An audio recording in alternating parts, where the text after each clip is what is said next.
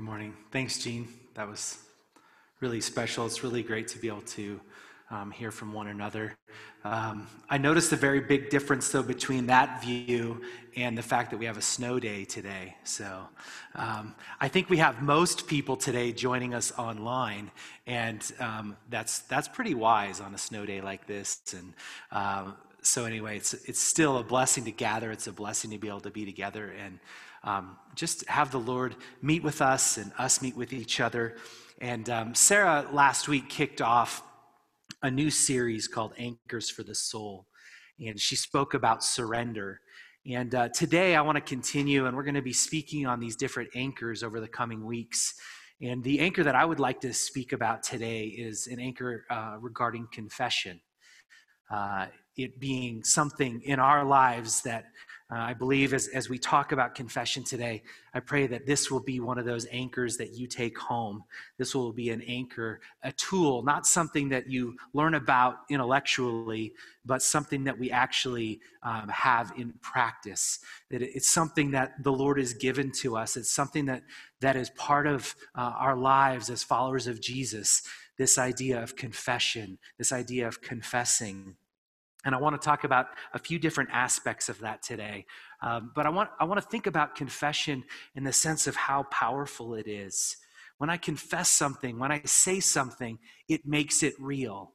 I found some of the hardest phone calls I've ever made have been to tell somebody or talk to somebody about someone who's passed away. I feel like that phone call, that first phone call, that first conversation is, is the worst. It's the hardest because all of a sudden you find yourself saying with your mouth something that you know has occurred, something that's real. But it's when you say it that all of a sudden it takes on a deeper meaning, it takes on greater power, it takes on greater reality. There's also so much power in, in healing when we speak things and we confess things and we say things. There's healing that comes. When we say things and share things, there's a deepening of relationship that comes. Confession and speaking is a critical part of our lives and a critical part of our um, journey. And so I want us to explore today three different aspects of confession. And hopefully, they will be things that we can take away and we can put into practice. And there'll be things that we can be that will help anchor us in this time. So, to start, I wanted to give a few definitions of what the word confess means, because confession is a noun, but confess is a verb. It's something that we do. And when you see uh, in scripture and you, you see references to confess, most of the time what you're seeing is the action, the verb, the confessing. So, I wanted to give you a couple definitions. One is a dictionary definition. Merriam Webster's dictionary uh, describes confession as this to tell or make known something, uh, such as something wrong or damaging to oneself. So, confessing to doing wrong or guilt, to acknowledge sin to God or to a priest, to receive the confession of the penitent, to declare faith or in adherence to, to profess. So, I profess my love to you, I confess my love to you um, to give evidence of. And, and the dictionary uses an example of uh, Sir Walter Scott saying, breeze, bird, and flower, confess the hour.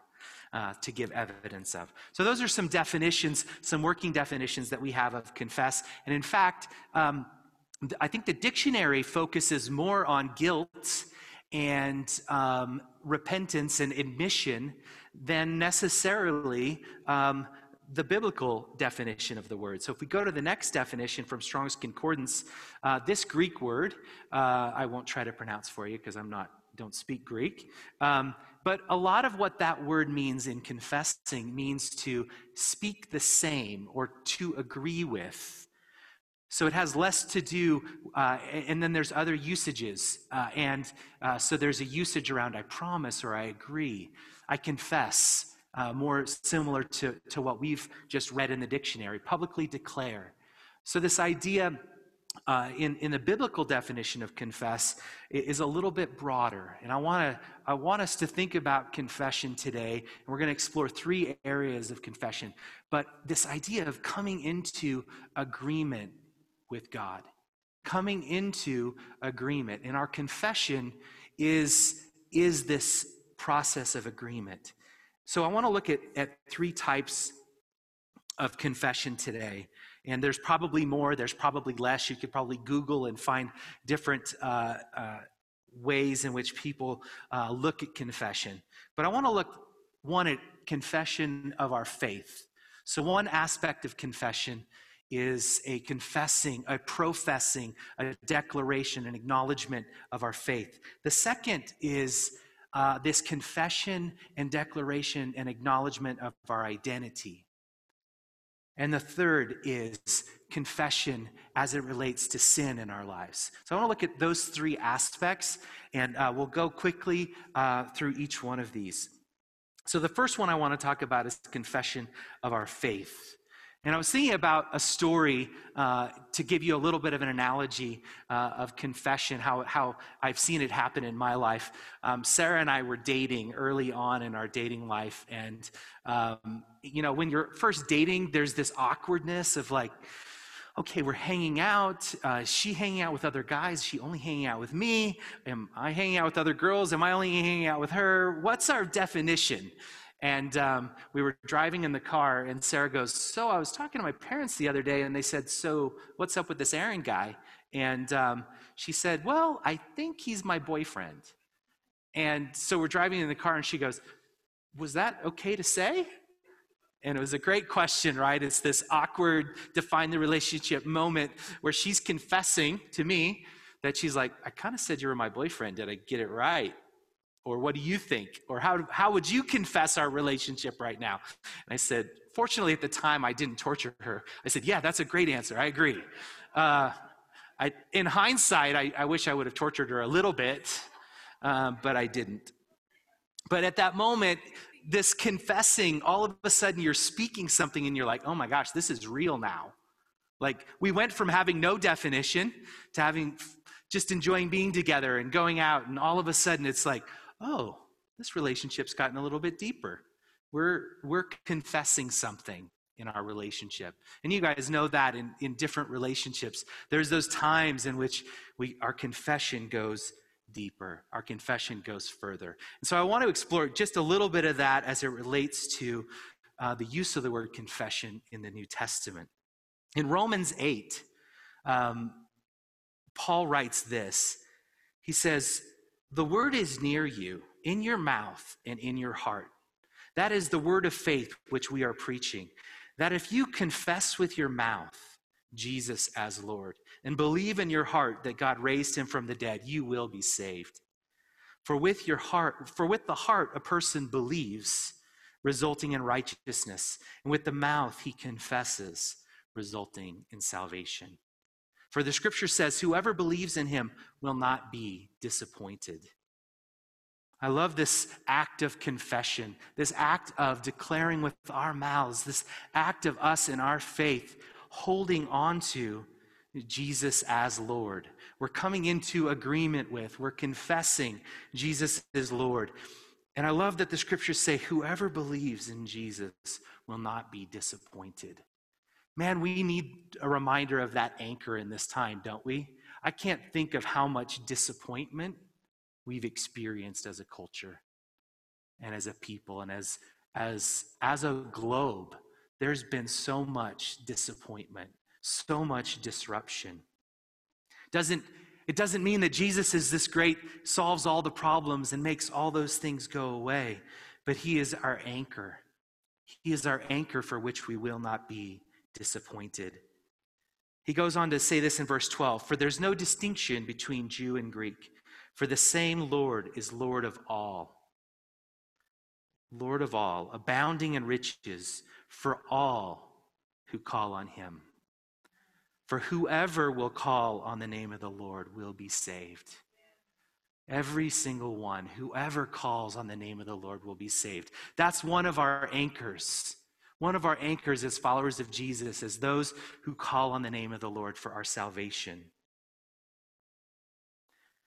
There's examples of this in the New Testament. In 1 Timothy 6:12, it talks about Paul's encouraging Timothy, and he says, "Fight the good fight of faith. Take hold of the eternal life to which you were called when you made your good confession in the presence of many witnesses." Timothy made a good confession in his community. He's fighting this fight of faith.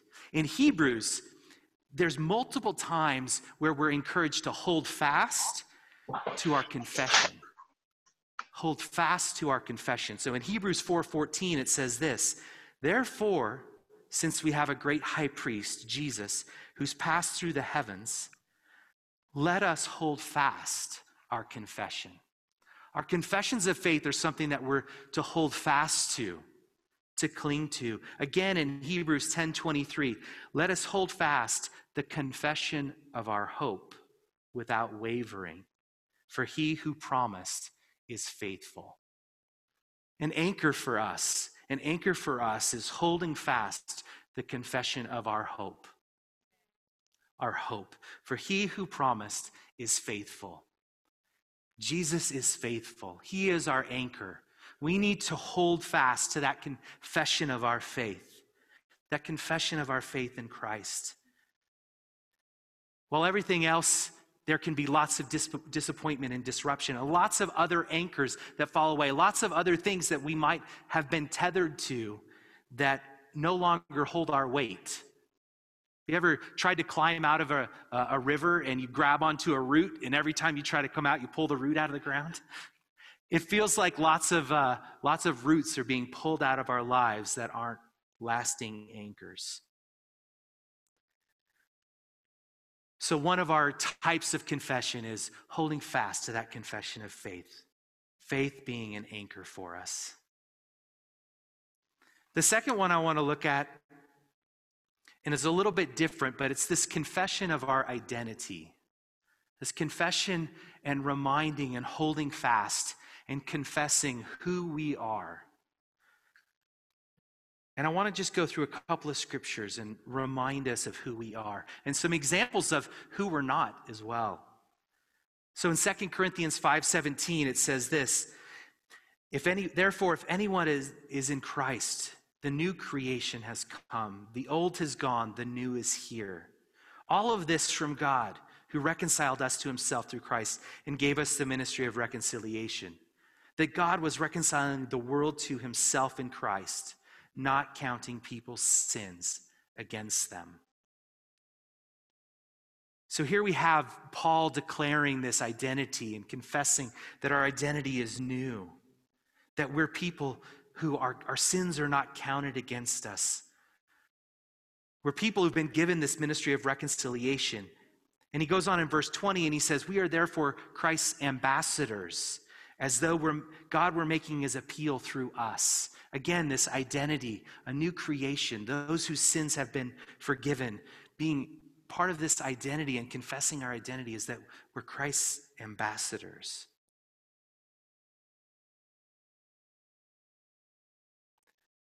He goes on to say, We implore you in Christ's behalf, be reconciled to God. God made him who had no sin to be sin for us, so in him we might become the righteousness of God. Man, we are the righteousness of God. We are new creations. We are ambassadors. In 1 John 4:15 it says, "Whoever confesses that Jesus is the Son of God," which we just talked about, this confession that Jesus is the Son of God, God abides in him and he in God. We are people in which God abides in. This is our identity. We need to confess that identity. God, you abide in me and I abide in you. This is where my identity comes from, and declaring that and having that security in our identity in Christ. In Philippians 3, Paul says, Our citizenship is in heaven as we eagerly await a Savior from there, the Lord Jesus Christ. That's our identity. Our identity is citizens of heaven. I love this in Hebrews 11, another confession word here in Hebrews 11, verse 13 and 14. It says this it's talking about all these people of faith. All these people died without receiving the promises. But having seen them and having welcomed them from a distance and having confessed that they were strangers and exiles on the earth. There's a confession by people of faith that this earth is not our home. We're strangers and we're exiles. We're of a different kingdom. And I, and I find it amazing in all of Jesus' teaching, he kept challenging the disciples. Yeah, that's, that's not of my king, that's not kingdom thinking. I, that's not kingdom thinking. He kept adjusting the disciples and how they thought about kingdom thinking. I think in this time, an anchor that we need is our identity in heaven, our identity as strangers and exiles, our identity as, as these ambassadors of God. And I think sometimes we, we want more to be uh, constituents of an earthly land than we want to be citizens of, an, of a, a, a kingdom of heaven. So there's a, a, good story that Jesus tells where someone got identity wrong. And, and, he's using this as an example. He tells the story of the prodigal son, a famous story that we all understand. This, this son wants all of this inheritance from the father, from his father, and he gets this big inheritance and goes off and squanders it and ends up living in, in poverty and not even being able to eat and says to himself, Man, at least in my father's house, the servants can eat. So I think I'm going to go back to my father and tell him I've screwed up um, but I'm not worthy to be his son. So this is where we pick up in Luke 15, verse 20. It says, So the prodigal son got up and went to his father. But while he was still a long way off, his father saw him and was filled with compassion for him. He ran to his son, threw his arms around him, and kissed him. The son said to him, Father, I've sinned against heaven and against you all that's accurate. And then he goes on and says something highly inaccurate I'm no longer worthy to be called your son. That's the inaccurate part of it. And I think when we think about our identity and we think about things that could disrupt or disqualify our identity or change our identity or make the Father not love us, or we've gone off and done all these terrible things, sinned in the sight of the Father and the sight of heaven, and all these things. And he comes back and he's like, um, I'm anchoring to this idea that I can only be your servant. I'm, that's, that's my thinking. And I love this. It says right after, it's like the Father ignores the statement completely. In verse 22, it says, But the Father said to his servants, Quick, bring the best robe and put it on him Put a ring on his finger and sandals on his feet. Bring the fattened calf and kill it. Let's have a feast and celebrate. For this son of mine was dead and is alive again. He was lost and is found. So they began to celebrate. Something about finding and holding on to and anchoring to this identity. And, and the father um, wants to say, Come home, prodigals. Come anchor um, your, your sonship, your, your daughtership. We are sons and daughters of the King.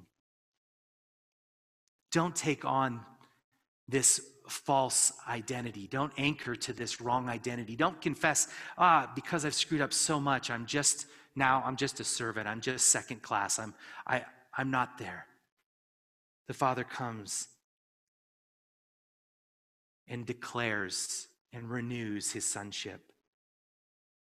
So, in this anchoring of confession, let's be confessing our true identities. Let's be, let's be focused on the kingdom of heaven identity. Let's be focused on the identity that God has for us. Let's be confessing that identity and let's be walking out in that identity. And if we've got things where we're settling for less of an identity, I want the Lord to speak to you this morning about being a son and a daughter. Let's come into agreement with God. Let's confess our true identity. Let's walk in that true identity. The third area of confession I want to talk about is confession of sin. And we'll, we'll end with this third one. But it's often one that's focused on the most, right? We have this cultural paradigm of like, you go to the confessional, or um, Christians are always obsessed with wanting to make sure we're addressing sin. And sin is, is something we need to look at. But I want to say there's three different aspects of sin. There's a sin of transgressing, where I cross a line, I cross a boundary, I steal something, I take something. There's a transgression aspect of sin. There's a second aspect of sin called missing the mark, not, not hitting the mark. That's the second definition of sin. A third is iniquity, this idea of, of corruption or something that's deeper, something that's, that's more institutionalized in our lives. And the Lord wants to cleanse us from all of these different things. The Lord has built in to our lives the ability for us to mature and to grow. And confession of sin is part of that. It's not meant to be this weird thing that we get worked up on and do like twice a year and go, oh man, it's been a while since I've done some confession. I need to like get a bunch of stuff off my chest. It's, it's this idea of constantly coming into agreement with God. And when my life, when I'm walking in sin in areas, there's lack of agreement. And the Lord wants us to be walking and maturing that in us. And there's so much provision that comes as we confess sin. There's forgiveness, there's healing, there's restoration of relationship. I remember I was doing um, an employee review, and this is a little bit different, but uh, in my previous job, I was reviewing an employee, and there had been some major problems with this employee and how he treated other employees. And we kind of were going through these things, and it was one of those moments where I, I was like, man, I've got to address this because it's cancerous on the team, and it's bad for him, and it's bad for this other person. So I just said, you know, I'm, I think this is a, a problem area right here. And I was shocked. He was like, he took a second, he paused, and he's like, You're right, it is. And it was like something shifted in him. He acknowledged, he confessed that the way he had treated this other employee wasn't healthy. And it was affecting the rest of the team, and it was affecting the relationship. And it was amazing to see. It was, it was in a normal course of an employee review, but it, it was amazing to see this transition and this health that came to him, this health that came to the other people, the health that came to the team when there was a confession. In Proverbs 28 13, it says this The person who conceals a transgression will not prosper, but he who confesses and forsakes them will find compassion. In Matthew 3 6, there's lots of confession that happened in the New Testament. Um, they're talking about John the Baptist, and people were being baptized by him in the Jordan as they confessed their sins. Jesus tells a story in Luke 18, and he talks about two different people going up the temple to pray.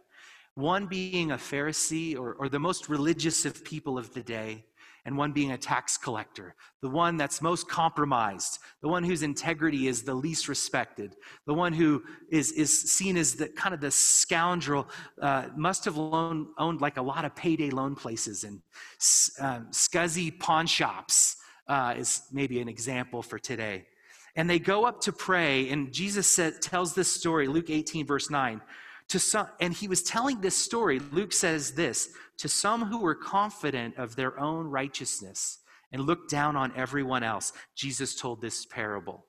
Two men went up to the temple to pray, one a Pharisee, the other a tax collector. The Pharisee stood by himself and prayed, God, I thank you that I'm not like other people robbers, evildoers, adulterers, or even like this tax collector. I fast twice a week and give a tenth of all I get. But the tax collector stood at a distance. He would not even look up to heaven, but beat his breast and said, God, have mercy on me, a sinner. I tell you that this man, rather than the other, went home justified before God. For all those who exalt themselves will be humbled, and those who humble themselves will be exalted. Richard Foster has written a book called The Celebration of Disciplines, and one of those disciplines that he identifies is confession. He says this about confession Without the cross, the discipline of confession would be only psychologically therapeutic.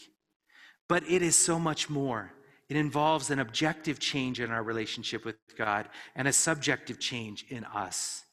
It is a means of healing and transforming the inner spirit. John writes in 1 John 9 a, a, a famous passage that we know about confession. He says this starting in verse 5 This is the message we have heard from him and declared to you God is light. In him there is no darkness at all. If we claim to have fellowship with him and yet walk in the darkness, we lie and do not live out the truth.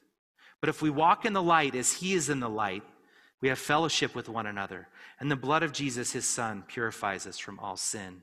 I love that walking in the light is not attributed to not having sin. Walking in the light is attributed to um, not claiming that we don't have sin.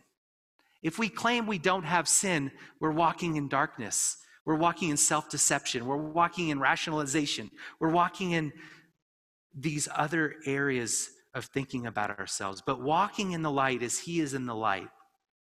So it says in verse 8 if we claim to be without sin, we deceive ourselves, and the truth is not in us. That Pharisee who was claiming how great he was was self deceived. If we confess our sins, He's faithful and just and will forgive us our sins and purify us from all unrighteousness. If we claim we have not sinned, we make him out to be a liar and his word is not in us. We've been talking about confession as an anchor. Our lives need to be anchored in, in confession. Our lives need to be anchored in this process of agreeing with God and coming into the light, bringing all of who we are into the light. I feel like what I do, though, is I rationalize my sin.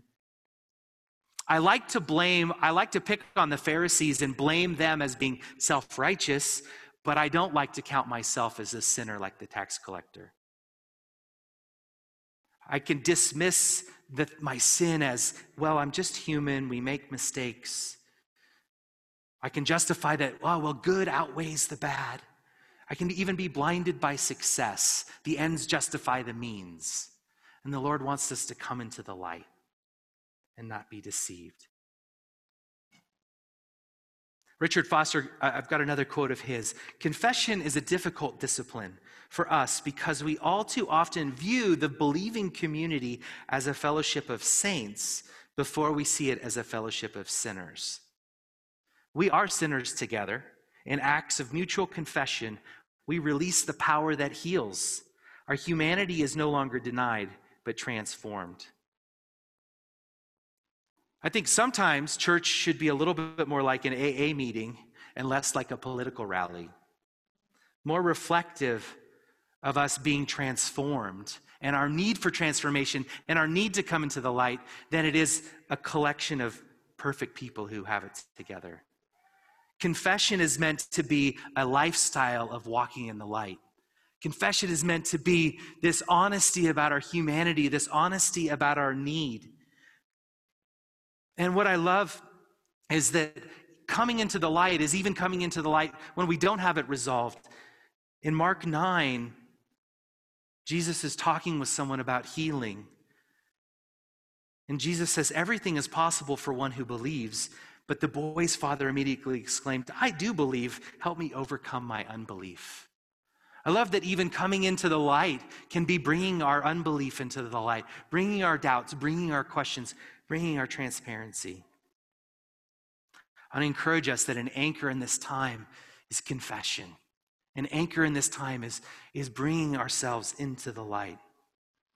And the second part of this anchor is, this, is a passage in James 5, and it says this, verse 16 Therefore, confess your sins one to another and pray for one another so that you may be healed. The effective prayer of a righteous man can accomplish much. I've been thinking about this passage a lot in the context of this time we're living in, this COVID 19 time, this time of isolation, this time in which we're spending a lot more time alone, a lot more time um, away from one another. We're not spending as much time together as a community. And I feel like this can be something that gets lost in our time. And I want to encourage us and challenge us. Uh, I don't think this scripture is calling us to like go confess to everybody like you know when service is over call up a half a dozen people and tell them about your week that'll really bless them that'll be fun um, no but i think it's this aspect of having vulnerability this aspect of saying, um, and coming to a brother or sister, coming to someone and saying, Man, this has been a hard season. I feel broken in this area. I feel sinful in this area. I don't know what to do with this. Having vulnerability. I think this is a critical time that we're in. Richard Foster says God has given us our brothers and sisters to stand in Christ's stead and make God's presence and forgiveness real to us. Man, we are in need of healing. We are in need of relationship with one another. We're in need of this. And we can't easily get it the way that we've always gotten it, being able to easily spend time with one another. So I want to encourage us in this time as an anchor to develop some muscles in this area. Uh, are there people you can FaceTime with that you can call? You can go sit in their backyard or they can sit in your backyard. In some way of being able to uh, recognize our need for healing uh, is coming into the light with one another. So, confession is an anchor for us. It's this coming into agreement with God. It's this confession of our faith in Christ, our identity in Christ, and this confession of, of wanting to and needing to walk in the light. God has made us to walk in the light, He wants to cleanse us from all of our sin. I want to end and I want to give you some homework for the week. Um, I'd ask you to do two things this week. One is read Psalm 32, and we're going to read it to close today. But Psalm 32 is this beautiful passage, and it starts about talking about three different types of sin, and it talks about confession, and it talks about the beauty that comes from confession. I'd ask you this week, as part of uh, as part of establishing this anchor of confession in our lives, would you read Psalm 32? And then I'd ask you as well to be asking the Lord for those relationships in this time.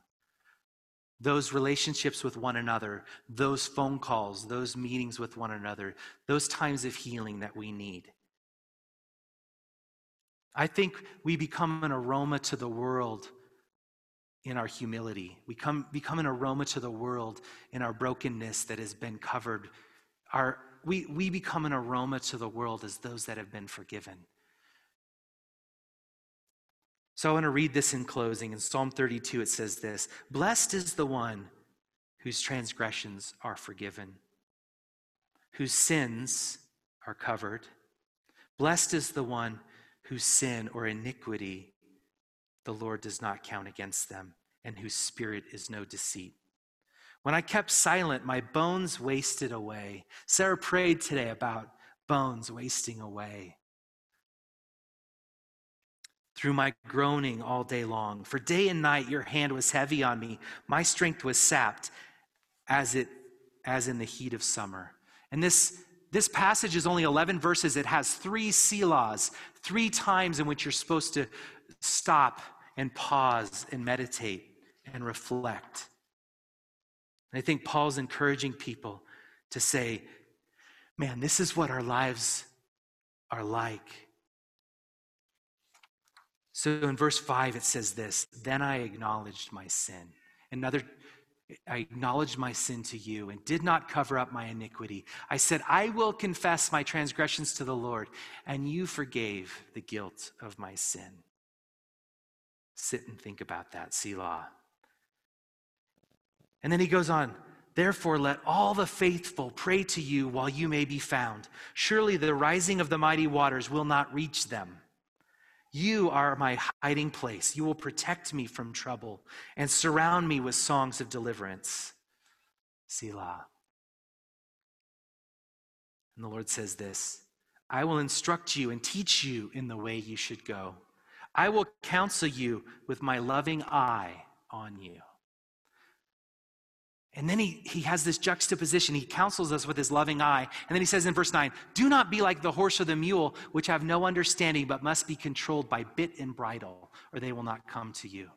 The Lord does not want us to be robotically controlled by a bit and a bridle. He wants to counsel us with his eyes. Many are the woes of the wicked, but the Lord's unfailing love surrounds the one who trusts in him. Rejoice in the Lord and be glad you righteous. Sing, all you who are upright in heart. Amen.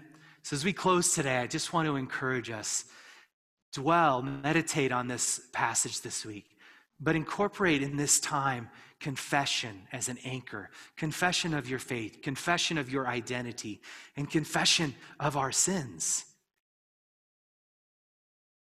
For out of that, the Lord releases forgiveness and blessing and protection and provision and deliverance and instruction and counsel and loving kindness, joy and gladness, righteousness, justification, purification, exaltation, and healing. As we walk in the light, we have fellowship with one another. This act of confession is meant to break down the walls that we have with one another. It's meant to be an aroma to the world Amen. Amen. So let's pray. Lord, we thank you so much that you meet with us.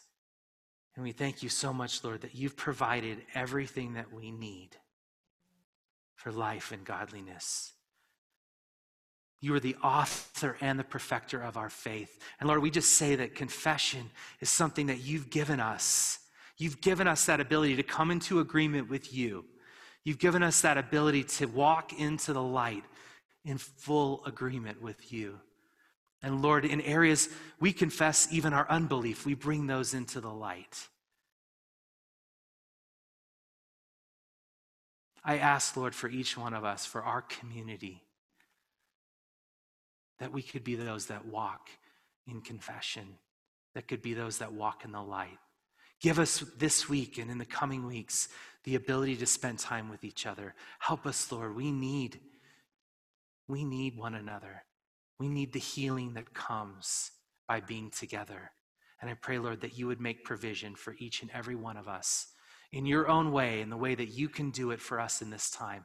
Make provision for us to receive healing as we spend time and confess to each other. Thank you, Lord. Just bless our community, and we bless you today. In Jesus' name, amen.